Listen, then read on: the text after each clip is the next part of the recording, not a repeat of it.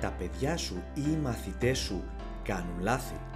Στο σημερινό επεισόδιο θα αναδείξουμε τη δύναμη του να κάνεις λάθος. Ας ξεκινήσουμε.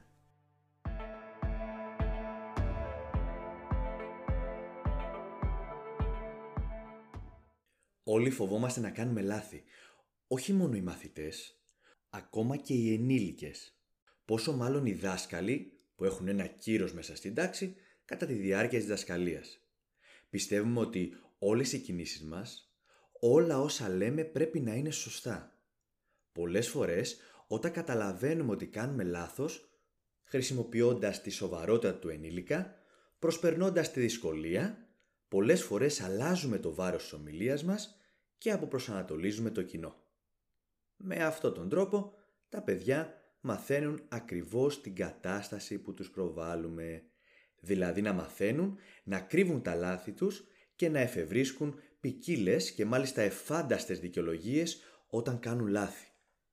Ταυτόχρονα τους μαθαίνουμε αρθασμένα ότι δεν πρέπει να κάνουν λάθη, ότι όλα πρέπει να τα κάνουν σωστά, κάθε ώρα, κάθε στιγμή.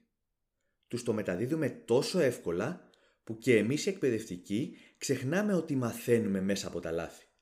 Δικαιολογούμε τους εαυτούς μας, αλλά όχι τους μαθητές για τα λάθη τους.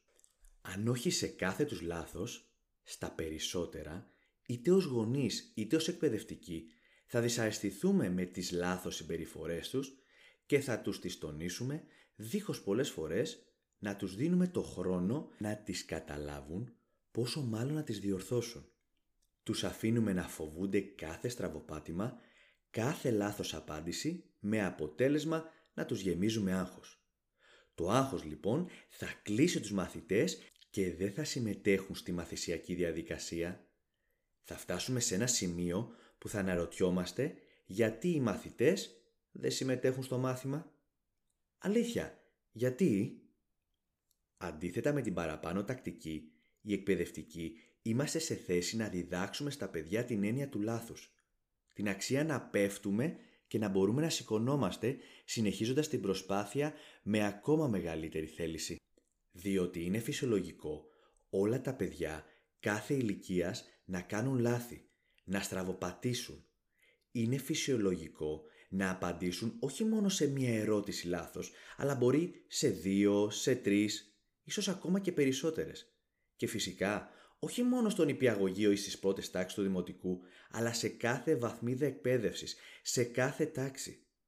Ναι, ακόμα και στην τριτοβάθμια, ακόμα και στο πανεπιστήμιο, όταν ο καθηγητής, ο εκπαιδευτικός θέλει να αναπτύξει μια συζήτηση, δυσκολεύεται διότι δεν υπάρχει συμμετοχή. Μα πώς να υπάρχει συμμετοχή όταν όλα τα χρόνια φοβόμαστε να πούμε τη γνώμη μας μήπως κάνουμε λάθος; Και τώρα, στο πανεπιστήμιο, το ίδιο σκεφτόμαστε. Οι μαθητές αυτό λοιπόν χρειάζονται. Όταν κάνουν λάθη, να είμαστε εκεί να τους βοηθήσουμε, να αναπτερώσουν το ηθικό τους, να ανακτήσουν τις δυνάμεις τους και να μπορέσουν να πετάξουν πάλι μέσα στη σπουδαία μαθησιακή διαδικασία, να νιώσουν ασφαλείς. Μέσα από αυτό το μάθημα του λάθους θα διώξουν κάθε είδος φόβου και θα μάθουν ότι τα λάθη είναι αυτά που τα βοηθούν να μαθαίνουν, να δυναμώνουν και να γίνονται ανθεκτικά παιδιά και στη συνέχεια ανθεκτικοί ενήλικες. Άνθρωποι οι οποίοι δεν θα φοβούνται να εκφράσουν την άποψή τους. Γονείς οι οποίοι θα παραδέχονται τα λάθη τους και θα μεταλαμπαδεύσουν την οτροπία αυτή και στα παιδιά τους. Ας διδάξουμε λοιπόν το λάθος και ας στηρίξουμε τους μαθητές μας σε όποια επιλογή οδηγηθούν. Πού ξέρεις, μέσα από τη λάθος για εμάς βέβαια επιλογή, οι μαθητές μας μπορεί να αλλάξουν τον κόσμο προς το καλύτερο. Τώρα κατάλαβες πως η δύναμη κρύβει το λάθος, οπότε πλέον μη το φοβάσαι Σε ευχαριστώ που άκουσες ένα ακόμα επεισόδιο του podcast εκπαιδεύοντας και σε περιμένω και στο επόμενο.